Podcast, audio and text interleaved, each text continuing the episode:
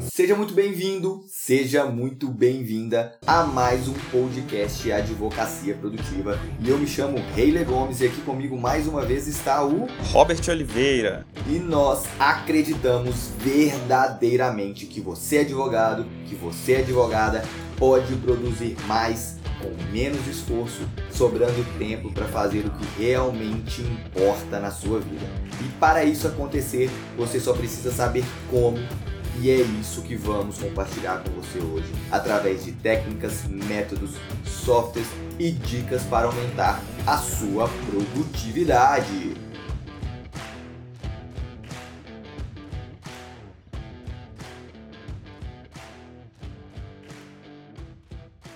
E no episódio de hoje nós vamos falar a segunda parte dos 10 sabotadores de produtividade. Na parte número 1, na primeira parte, nós falamos de 5 sabotadores de produtividade em relação à tecnologia e hoje nós vamos falar mais 5 em relação à parte pessoal e não ligado à tecnologia, e sim ligado a você mesmo e sim ligado a pessoas. Vamos lá, Robert. O primeiro sabotador que nós trouxemos aqui hoje vale lembrar mais uma vez que não está na ordem aí de importância e sim na ordem didática que nós resolvemos selecionar. Pode ser que você julgue que o primeiro seja mais importante que o último e assim sucessivamente. Mas o primeiro que nós trouxemos aqui no podcast de hoje é fazer várias atividades ao mesmo tempo. Nós já falamos em alguns episódios anteriores que pessoas que são multitarefas são menos produtivas do que pessoas que são monotarefa. É cientificamente comprovado que o nosso cérebro não consegue fazer duas coisas ao mesmo tempo. Eu acho que em quase todos os episódios a gente mencionou esse tipo de coisa. E tem um, um, um autor que chama é, Dave Crenshaw. Ele tem um livro que chama O Mito do Multitarefas. E nesse livro ele fala que acontecem três coisas quando você tenta fazer atividades ao mesmo tempo, né? E, é importante falar aqui que é, são, é, quando a gente fala de multitarefa, são sempre atividades que demandam concentração, que demandam foco, que demandam alguma atividade ali ativa, né? Por exemplo, ler e responder um e-mail, e não, por exemplo, malhar e escutar música. Malhar e escutar música são atividades, uma atividade ativa, a outra atividade ela é passiva, então ela não atrapalha a concentração. Às vezes ela até ajuda no caso da música, né? Mas quando você está com duas atividades que demandam concentração, acontecem três coisas. Você acaba gastando mais tempo para completar a atividade, a qualidade do trabalho provavelmente diminui porque você está mais suscetível a erros e o nível de estresse aumenta. No último episódio a gente falou sobre estresse, falou o quão perigoso e como hoje a gente vive uma sociedade estressada. Esses são os três principais pontos. E no livro, o que eu queria trazer realmente do livro é que ele traz um teste ele pede para as pessoas escreverem a frase é, ser multitarefa é mais produtivo e os números de 1 a 33. E ele fala para você fazer isso primeiro, um de cada vez, você escreve a frase e depois os números, e depois para você tentar escrever uma letra, um número, uma letra, um número, uma letra, um número, e calcular esse tempo aí, cronometrar esse tempo para você perceber como alternar entre as tarefas e como dividir a concentração pode fazer com que você demore mais tempo para concluir a tarefa. É claro que é um teste é, lúdico, né? Que esboça o que, que é o multitarefa, o que, que ele pode causar em você, mas ele, ele realmente revela o quanto é complicado a gente tentar fazer tarefas aí ao, ao mesmo tempo, né? Às vezes você está conversando com uma pessoa e ela começa a fazer alguma coisa, ou ler um e-mail, ou olhar o celular, e você faz uma pergunta para a pessoa e a pessoa tenta responder, ela não prestou atenção, então ela tenta responder de qualquer forma, e quando você questiona, você percebe que a pessoa não estava prestando atenção. Então, o que, que seu cérebro faz? A partir do momento que você passa o foco para o celular, ele coloca em stand-by o que a pessoa está falando, aí você olha para a pessoa, ele volta a concentração, volta para o celular, então você vai perdendo informações enquanto você vai alternando entre as tarefas, né? E é exatamente isso que causam os erros, os principais erros em documentos, em petições, em todas as coisas que o advogado e que a advogada fazem no seu dia a dia. É, exatamente. Você está lá fazendo a sua petição ou elaborando um contrato quando de repente você é, alguém te chama, quando de repente você vai olhar um e-mail, chega um e-mail e apita lá, você vai olhar aquele e-mail, ou alguém te liga, ou você mesmo vai olhar o telefone para poder ver outra coisa, ou você pensa em outra coisa, vai beber água, não sei. E aí quando você volta, você sequer lembra onde estava e tem que retomar aquele raciocínio e muitos dos erros acontecem aí porque você é, não estava concentrado naquilo e acaba que não consegue é, terminar nem concluir. Então, não pare com isso de fazer um monte de coisa ao mesmo tempo. É, é cientificamente comprovado que você não consegue ter atenção plena, não consegue fazer bem feito as duas coisas. Então, se você quer fazer algo bem feito, faça uma de cada vez, somente uma. E eu encontrei uma pesquisa de um é um pesquisador francês que ele, ele faz pesquisas específicas relacionadas ao cérebro, não à produtividade, e ele comprovou por meio de testes com essas pessoas que parte das informações realmente se perdem. Então, às vezes a pessoa consegue concluir um raciocínio, mas ele acaba concluindo meio que na dedução daquela informação que estava faltando entre as atividades que ele estava alternando, e realmente ele não conseguiu, a pessoa não consegue concluir duas atividades que estão sendo feitas ao mesmo tempo com todas as, as informações, ou seja, 100% 100% concentrada, né? Existe aí um déficit de atenção em uma ou outra atividade. Não, beleza. Então acho que já ficou bem claro para quem está nos ouvindo aí é, que atividades ativas é impossível você fazê-las ao mesmo tempo e sem foco de desfoque. Não atividades que o Robert mencionou, como por exemplo dirigir e escutar o nosso podcast, fazer atividade física e escutar o nosso podcast. Então pode ficar tranquilo escutando aí no que você está fazendo que não está atrapalhando aí nas suas atividades. Perfeito. Muito bem colocado ele. então vamos lá para o segundo sabotador ou o segundo ladrão de produtividade aqui relacionado ao pessoal, que é não concluir uma tarefa antes de começar a outra, ou interromper o que está fazendo para fazer coisas menos importantes. É, vai de encontro aí ao multitarefa, mas é, a gente quer trazer aqui essa questão do terminar primeiro. Existem vários métodos de produtividade que todos eles são unânimes para você terminar algo primeiro antes de começar outro. E por que, que isso é importante? Porque enquanto você não termina aquela atividade, o seu cérebro não para de pensar naquilo. Quem é que, é, que nunca é, estava fazendo algo e para de fazer aquilo, vai fazer uma outra coisa só que não terminou a anterior. Você está fazendo essa segunda coisa, mas está o tempo todo pensando: nossa, eu tenho que fazer aquilo, eu tenho que fazer aquilo, eu tenho que fazer aquilo. E acaba que o seu cérebro não consegue é, completar o raciocínio que estava anterior e você não consegue se focar nessa nova atividade nem concluir a atividade anterior. Então, faça uma coisa de cada vez e conclua essas atividades aí antes de terminar essa atividade antes de começar a outra atividade. Perfeito. Isso aí é o que complementa o multitarefa, né?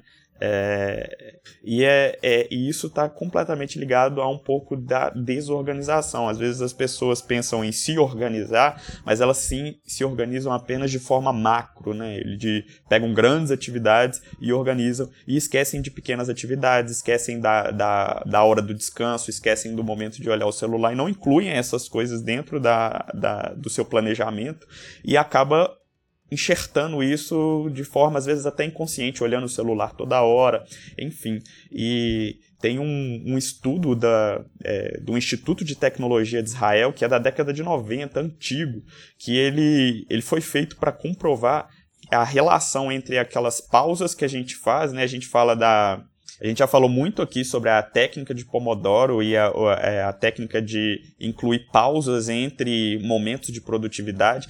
E esse estudo ele, ele, ele foi feito exatamente para comprovar se essas pausas elas estavam relacionadas ao aumento de produtividade de quem usa essa técnica ou não. E ele foi positivo. Foi comprovado que os níveis de, de produtividade podem aumentar exponencialmente a partir do momento que você faz pausas.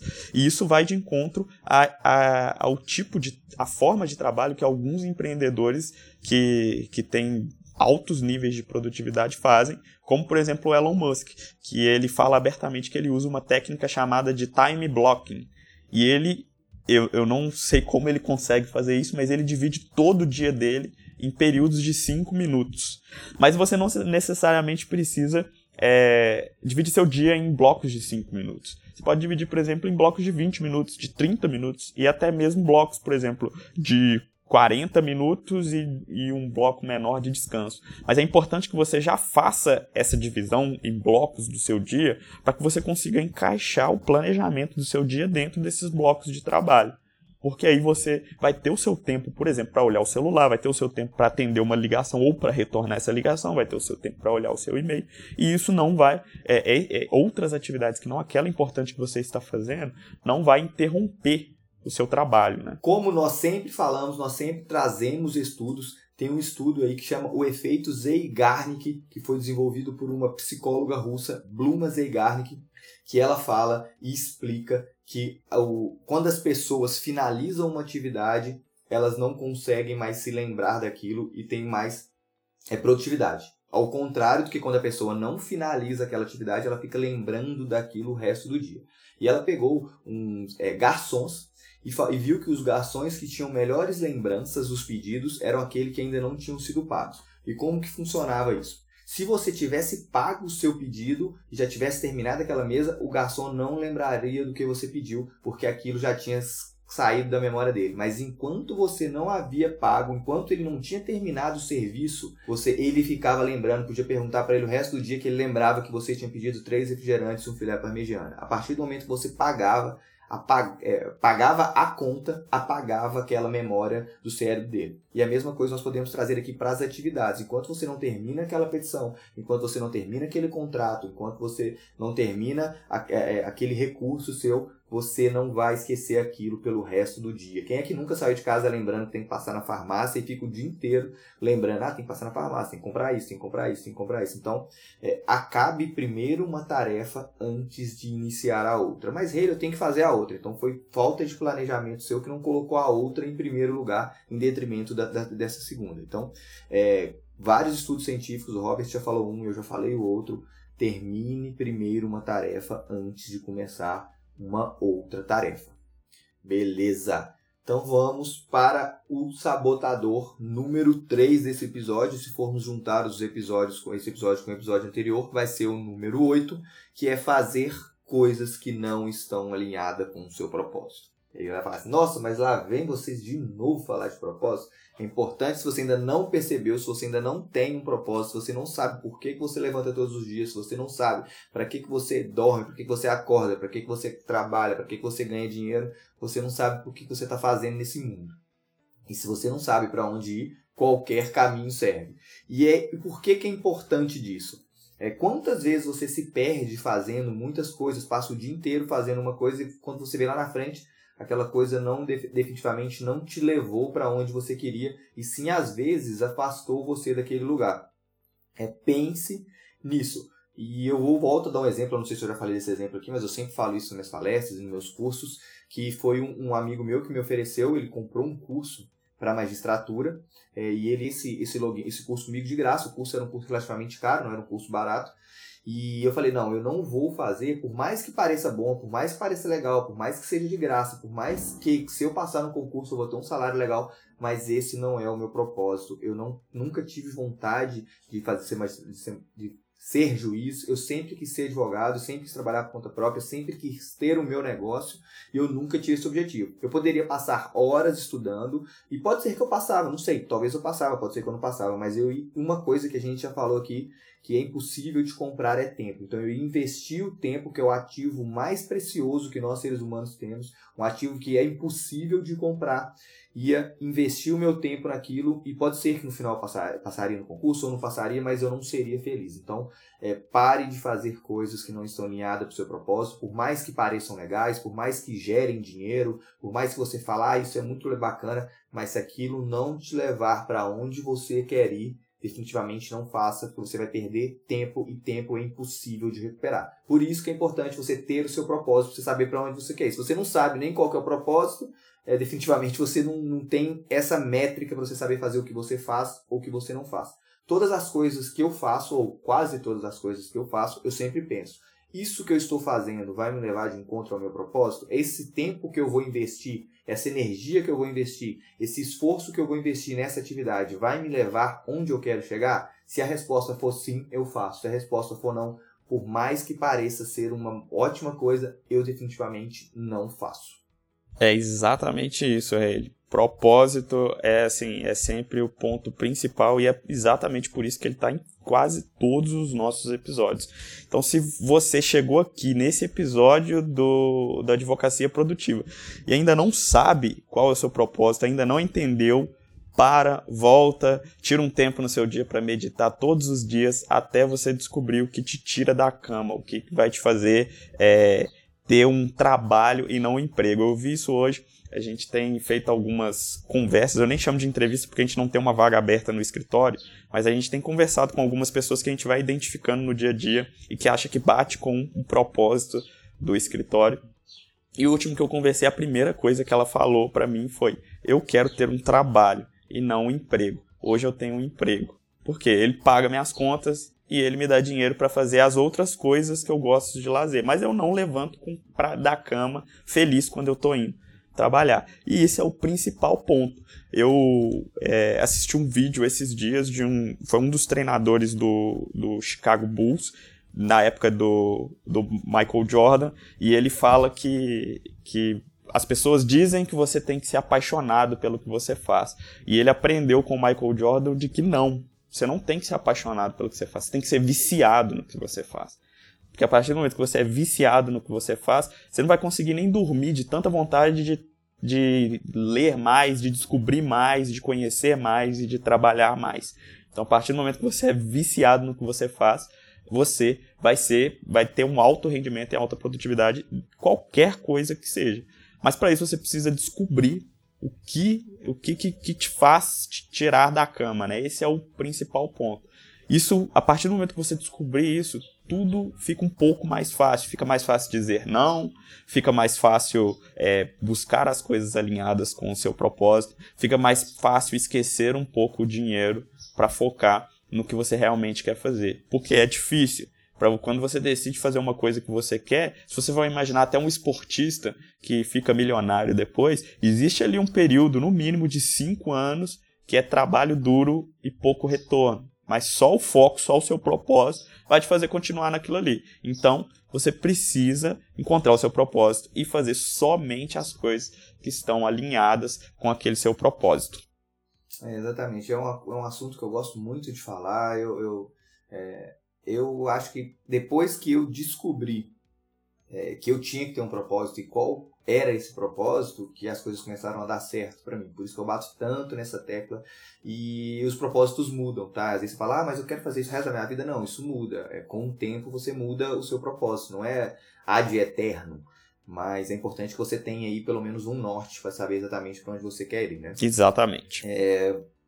Então vamos para o próximo, que é o número 4 desse episódio, se nós formos juntar aí os dois episódios, vai ser o número 9, que é redecisão, ou seja, ter que refazer, ter que redecidir algo que você não fez direito.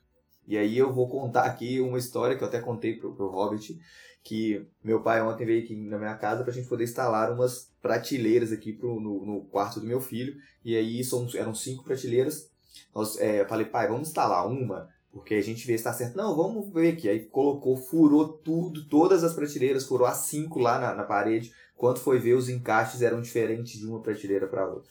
E aí a gente teve o retrabalho, a redecisão de ter que fazer tudo novamente. Na verdade, arrumamos a medida paliativa aqui, mas nós tivemos que refazer o trabalho. Se nós tivéssemos pensado, se nós tivéssemos executado direito, tivéssemos conferido isso antes, nós tínhamos feito uma vez. E aí o que era para gastar talvez aí uma hora, duas horas, nós gastamos a manhã inteira tendo que fazer e refazer. E aí a mesma coisa vale para nós advogados no momento que nós temos que é, é, elaborar um contrato, que fazer um atendimento, que fazer uma petição, que traçar uma estratégia, tente traçar a estratégia da melhor maneira possível, por mais que você demore um pouco mais para poder dar o start, por mais que você demore um pouco mais naquela petição, por mais que você demore um pouco mais naquele contrato, naquela decisão, mas faça de modo que seja de uma única vez, porque a redecisão, o retrabalho pesa muito e você vai perder muito mais tempo que se você se empenhar e talvez pensar um pouco mais se você fizer de uma única vez. Consertar demora sempre mais tempo que construir, né? E tem uma frase clichê, clichê mesmo, do Abraham Lincoln, se você me der cinco horas para cortar uma árvore, eu vou passar as quatro primeiras afiando o machado. É o que claramente mostra como você deve fazer é, as suas coisas, principalmente as mais importantes. Você tem que passar a maior parte do tempo se preparando, planejando, decidindo. Não, não quer dizer que você tem que ficar o tempo inteiro planejando e não fazer. Eu sou, eu sou muito da política do aprenda fazendo e tentativa e erro. Mas isso não quer dizer que você não tenha que sair fazendo sem se preparar para aquilo.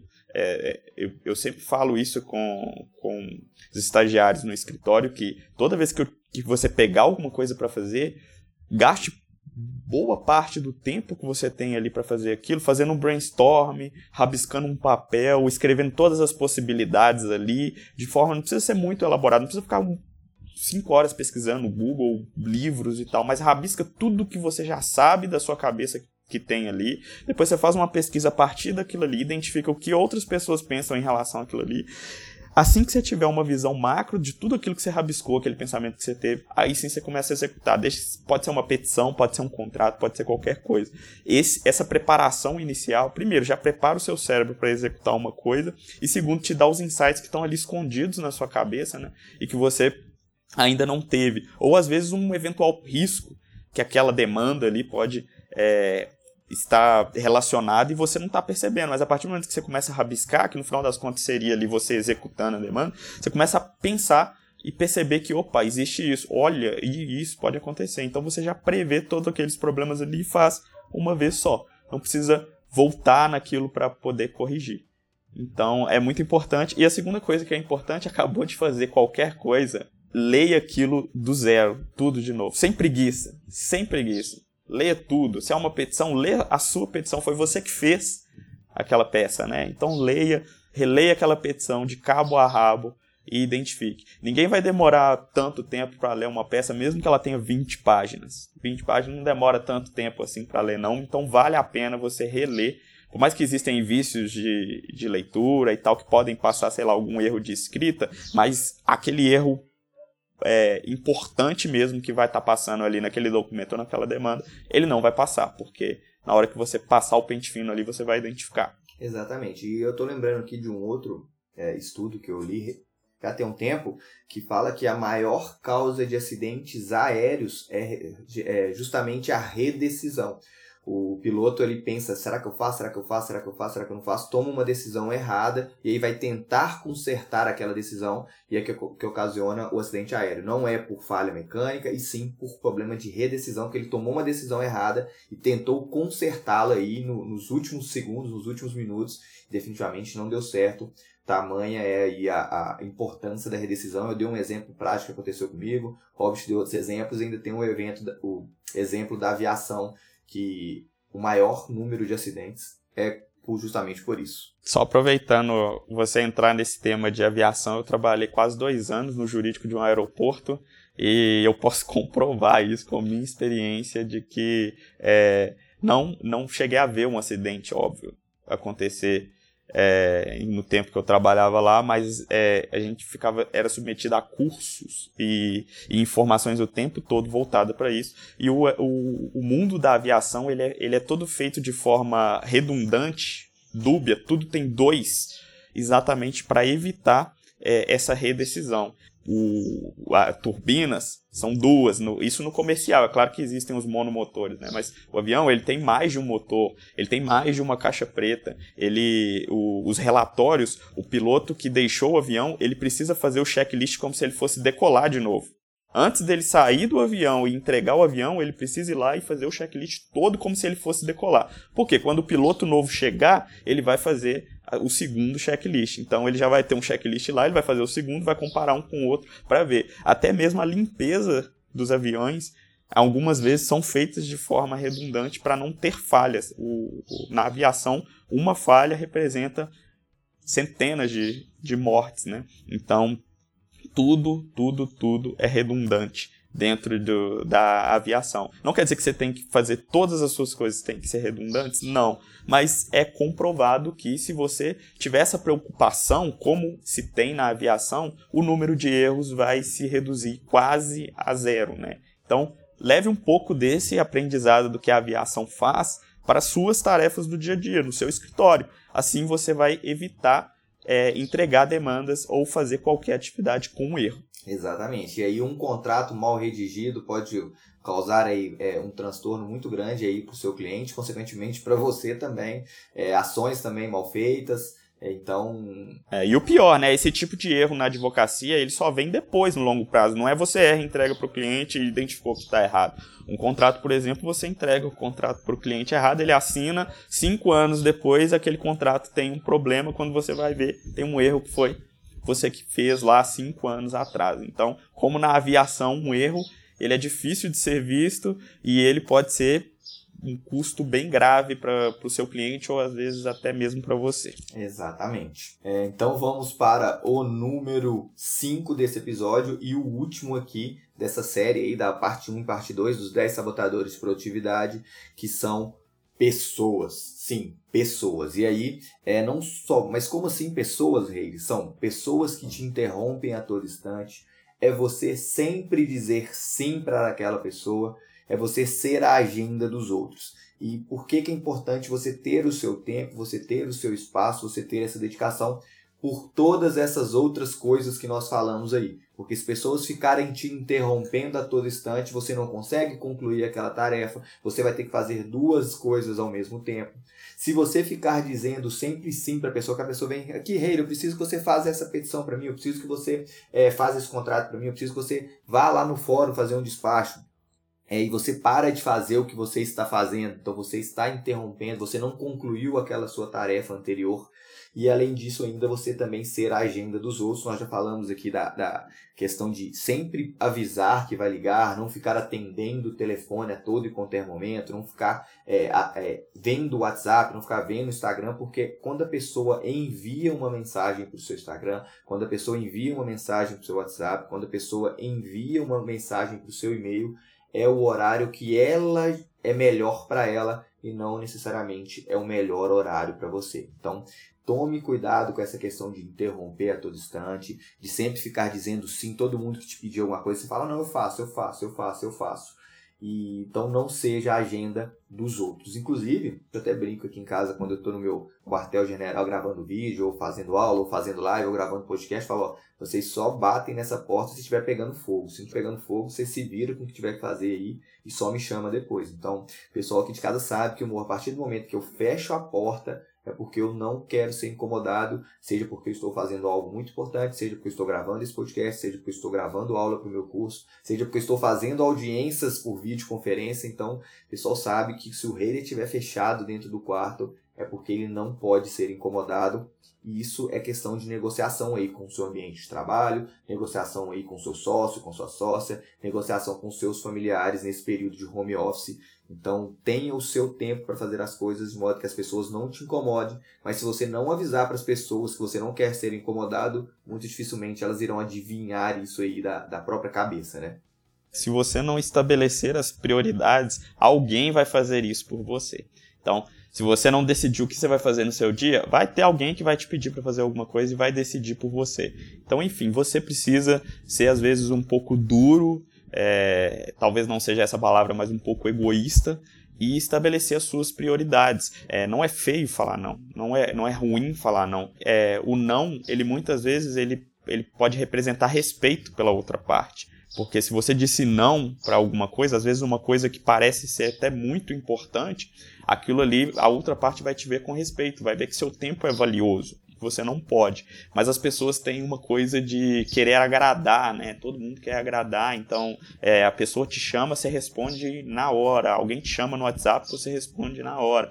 Então você precisa aprender a estabelecer as suas prioridades e isso está ligado lá em cima com o que a gente falou de propósito. Então estabeleça as suas prioridades e não a dos outros. Se alguma coisa que alguém te pedir estiver ligado às suas prioridades, tudo bem, legal, faça. Mas se não está, não deixe que outras pessoas estabeleçam prioridades por você e nem seja a agenda de outras pessoas, né? Faça o que você tenha que fazer e que, e que seja importante para você. E não tente somente agradar as pessoas. É, não tem problema falar não, pode ficar tranquilo. É dolorido às vezes falar não, é ruim recusar uma boa proposta, às vezes ela dá dinheiro, mas se você não começar a fazer isso, você vai ficar preso exatamente onde você está o resto da sua vida, falando sim para lá, sim para cá, sim para lá, sim para cá, e nunca vai conseguir ter um direcionamento onde você vai conseguir chegar mais longe. Né? Você precisa estabelecer suas prioridades e ter o seu propósito para que você consiga chegar mais longe. É exatamente isso. É essa questão de, de sempre falar assim. Tem uma aluna minha do, do meu curso online de advocacia acima da média que ela tava falou assim: não, eu tô com diferencial porque eu tem, respondendo meus clientes sábado, respondendo meu cliente à noite, respondendo meu cliente domingo. Eu falei: para com isso, estipule horários, tenha um horário que você vai responder os seus clientes e aí ela, com o tempo, falou, não, ele realmente você tinha razão, as pessoas estão abusando. E a partir do momento que você fala assim, a pessoa percebe que sempre que ela te pedir algo, você vai sim falar sim. E ela falou assim, nossa, eu tive que cortar porque eles estavam abusando demais, estavam querendo tirar dúvidas por um monte de coisa, por um monte de parente, porque viram que eu sempre respondia. Então, é interessante que você Eduque aí os seus clientes, eduque os seus sócios, eduque os seus colegas de trabalho e eduque os seus familiares nesse período aí de, de que todo mundo está trabalhando em home office. Se você não estabelecer limites, as pessoas vão sempre precisar de você. É literalmente isso para o nosso último item. Se você não estabelecer suas prioridades, alguém vai estabelecer suas prioridades por você. Indo aqui para as considerações finais, o, é importante que você conheça primeiro o que te sabota, porque às vezes você julga que o, tele, que o e-mail não te atrapalha, você julga que as redes sociais não te atrapalham, você julga que fazer várias atividades ao mesmo tempo você consegue fazer, você julga que as pessoas não te incomodam, as pessoas não interrompem o seu raciocínio. Então, o que nós tentamos trazer aqui nesses dois episódios é que você tenha clareza do que realmente te atrapalha. A partir do momento que você sabe o que te atrapalha, aí sim você consegue modificar. Então, se você não sabia que essas coisas é, atrapalhavam a sua produtividade, se você não sabia que ao final do dia você chega cansado, exausto, não conseguindo raciocinar, as chances são de que acontece uma, duas ou até todas essas coisas ao mesmo tempo durante o seu dia. E a partir do momento que você sabe quais são essas coisas, você começa a saber como, o que fazer para poder é, estabilizá-las, para poder evitar o máximo possível. A gente sabe que nem sempre é possível praticar isso ao pé da letra o dia todo, mas a partir do momento que você tem consciência, que você tem entendimento, que você sabe quais dessas coisas mais te atrapalham, uma ou outra, você sim consegue é, tomar ação, você consegue é, tentar aí colocar o antídoto desses sabotadores de modo que pode evitá-los ou até mesmo reduzi-los. E no livro de hoje vai ficar aí o livro Inteligência Positiva de Shirzad Chamini. Oh, gente, desculpa aqui o inglês, mas é Shirzad Chamini, não vai ficar na descrição aqui do episódio que fala sobre os 10 sabotadores que sabotam a nossa vida. E esses sabotadores são característicos que nós adquirimos aí, principalmente na, na infância, aí, na primeira infância, e que sabotam a gente sem perceber. São as famosas crenças limitantes, é aquilo que a gente ouve desde criança e de tanto a gente ouvir, a gente acaba acreditando que aquilo é verdade e não necessariamente aquilo tudo que a gente ouviu na infância é verdade. Então fica a dica do livro aí, vai ficar a descrição inteligência positiva. Pessoal, ficamos então nesse episódio por aqui. Até um próximo episódio e um abraço. Um abraço.